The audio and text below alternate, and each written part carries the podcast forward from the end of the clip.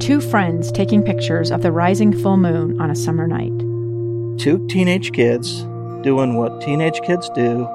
When a stranger with a gun and a death wish changed everything. It was violent, it was senseless, and I will never understand it. I will never accept it. I'm Amy Donaldson, and unfortunately, we're all too familiar with stories about how violence shatters lives. But what we rarely see is how they are rebuilt.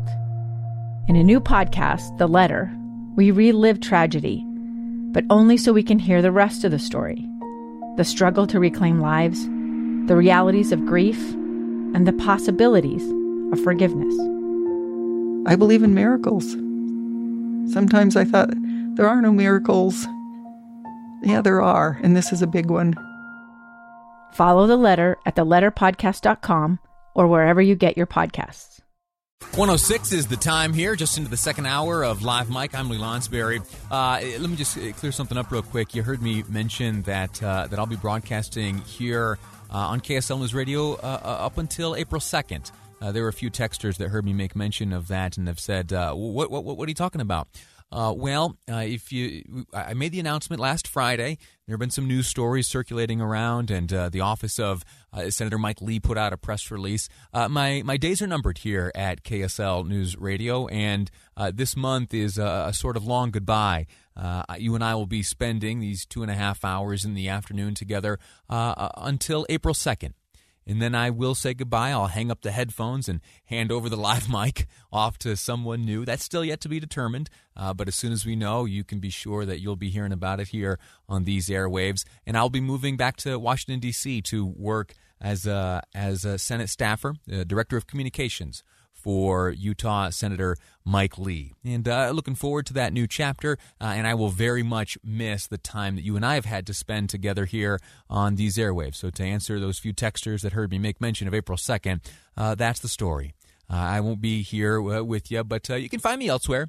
And looking forward to that. Um, uh, right now, though, uh, we need. I want to turn my attention back here to the state of Utah. There is there is uh, a tendency here in Utah to to win, to be number one, to be at the top of of lists, and we we pull that off quite regularly. We heard earlier in the week from Senate President Stuart Adams, who talked much about the success that we've enjoyed here in the state of Utah. He talked about that uh, at the regulatory level, uh, at the legislative level, uh, and how the environment has been one that has ultimately led to great success here in the state of Utah. Uh, but how are things at the business level? Uh, joining me now is Derek Miller, President and CEO of the Salt Lake Chamber and Downtown Alliance. And I might point out, one of the very first guests uh, on this program, if not the first. So, uh, Derek, welcome to the, back to the program. How you doing? Lee, doing really well. Great to be with you. Hey, I hadn't heard the news. Congratulations on the new gig, but we're we're going to be sad to lose you at KSL Radio. It's it's an incredibly bittersweet uh, juncture in my life. Uh, this past year has been uh, really the culmination of a, of a goal in my life to host my own program, as uh, you know the great Doug Wright did, as my father uh, did, and still does today. And uh, it's been a great honor. and it's time for, for me to, to to try something else after checking this box. I hate to you know sound dismissive of it. It's not just checking a box. It's been a great honor. but but that's the circumstance. April two will be the the last day. Uh, l- listen, let's get back to the topic at hand. You uh, in in an interview you granted uh, with the Deseret News, you spoke with Lee Benson. He put together a column based on your conversation, and you you you probably have no idea, but by granting that interview, you solved a nearly decades long mystery in my own life here's here's what I mean. Uh, early in the column, and folks, you can read this at Deseret.com. The headline reads, "How did Utah's economy survive COVID 19, a conversation with Derek Miller. In the beginning of that article, it talks about a flight, Derek, that you uh, took to Orlando, Florida, where you felt like you were in the yeah. twilight zone because the flight was empty. There, were, there was not a soul on board. And this was because the COVID 19 precautions had pretty much meant that the cruise industry was on pause. And that flight, uh, Salt Lake to Orlando, or Los Angeles to Orlando, that's typically one uh, boarded only by by folks hopping on cruises. Well, just about yeah. just about ten years ago, I was on that same flight with uh, you remember Grant Nielsen and Doug Wright and I were on our way to Orlando, Florida, to to cover some political stuff. Uh, and when we boarded, we were the only ones on the flight. And I thought, just as you said, am I in the twilight zone? what the heck is this? Uh, anyway, the, I didn't. I never put the pieces together until your interview that we were flying to Orlando uh, right in the middle of Hurricane Sandy, where uh, the cruises yeah. had uh, had been docked for a while. Anyway, so uh, thanks for that little bit of trivia and, and, solving that solving that decade long mystery for me. Um, the, the well, the, the, question that Lee had, the question that Lee asked me that sort of led to that story was, he said, "When did you know that, or have the first sense that this this pandemic was going mm. to hmm. be really serious?" And that was the story. I said when I sat on a jumbo jet 747 with just me and my wife, and that's when I started to get that very eerie feeling of, "Oh wow, this is this is serious." Yeah, and it got even more serious from there uh, across this country. Uh, and, you know, we weren't immune from it here in the state of Utah, but we have fared relatively well. How did we pull that off? Well, I appreciate you, you uh, talking about this because I think it's important for Utahns to understand that n- none of this uh, success happens by accident.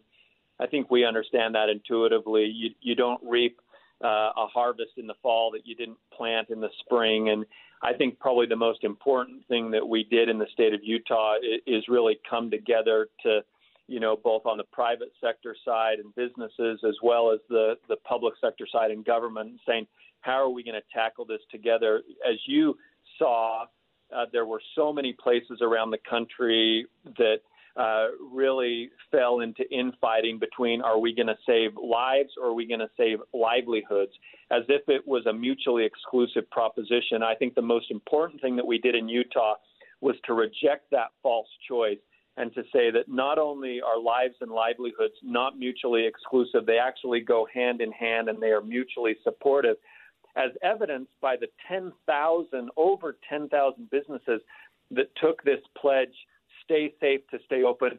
We want to keep our customers safe. We want to keep our employees safe. And we want to keep our, our doors of business open to keep the economy going. I recently had a conversation uh, with uh, with Matt Gephardt from KSL Television. He was talking about all of the new businesses that were created here in the state of Utah. That for all those that uh, shut their doors permanently, an even larger number uh, of of new businesses were started. Is unique or is Utah unique in in that uh, experience? and what do you think led to such a growth? I, I think that we are unique from the standpoint of our pioneer heritage that really is kind of an up by your bootstraps. Uh, let's figure out how to make this work. But I remember even during the, the seeing that same thing during the Great Recession. You know, a lot of people. Uh, there's the old saying, "Necessity is the mother of invention."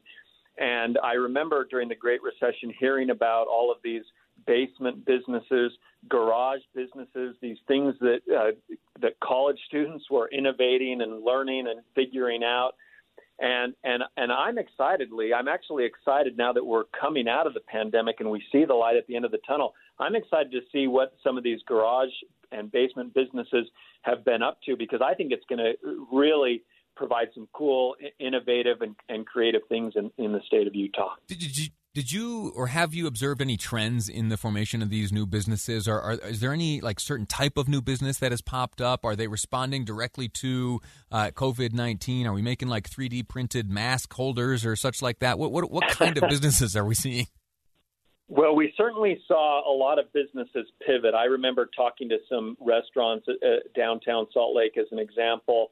Um, a lot of them had been considering having an on, online retail strategy but they were just so busy with their restaurant day to day operations. And, and again, the pandemic became a necessity as the mother of invention, where they said, We've been talking about it for a long time, we've been thinking about it a long time, and, and now is the time to do it to move into an on-time, online retail. We've seen a lot of innovation, and often we talk about innovation in the tech uh, industry, and certainly we've seen that, but we've seen a lot of innovation in, in other areas like manufacturing and within healthcare and biotech industries as well. I, I hasten to add, by the way, that while with one hand, you know, we are cheering our economy, 3.1% unemployment, lowest in the nation, uh, 93% consumer confidence, highest in the nation. We actually had positive job growth in 2020. No one would have expected that a year ago, but we had positive job growth. But while we're cheering with one hand, let's not forget those people who are still suffering, those businesses that are still struggling.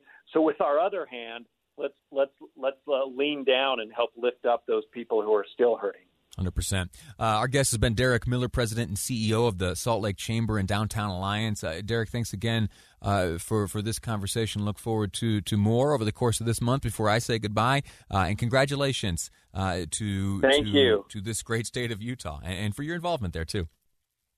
Great. Thank you, Lee. Have a great day. All righty. We're going to take a, a, quick break, and when we return, I'll be joined by uh, a good friend of mine and the program, Amy Donaldson. Uh, she's going to speak to us about uh, what we saw uh, for the first time at the Super Bowl this year a female official, and more recently, the first hiring of the by the NFL of a black female official.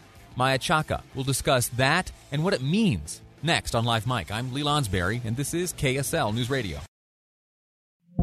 Two years ago, Americans watched in horror as a crisis unfolded at the Kabul airport. She was tear gassed and beaten.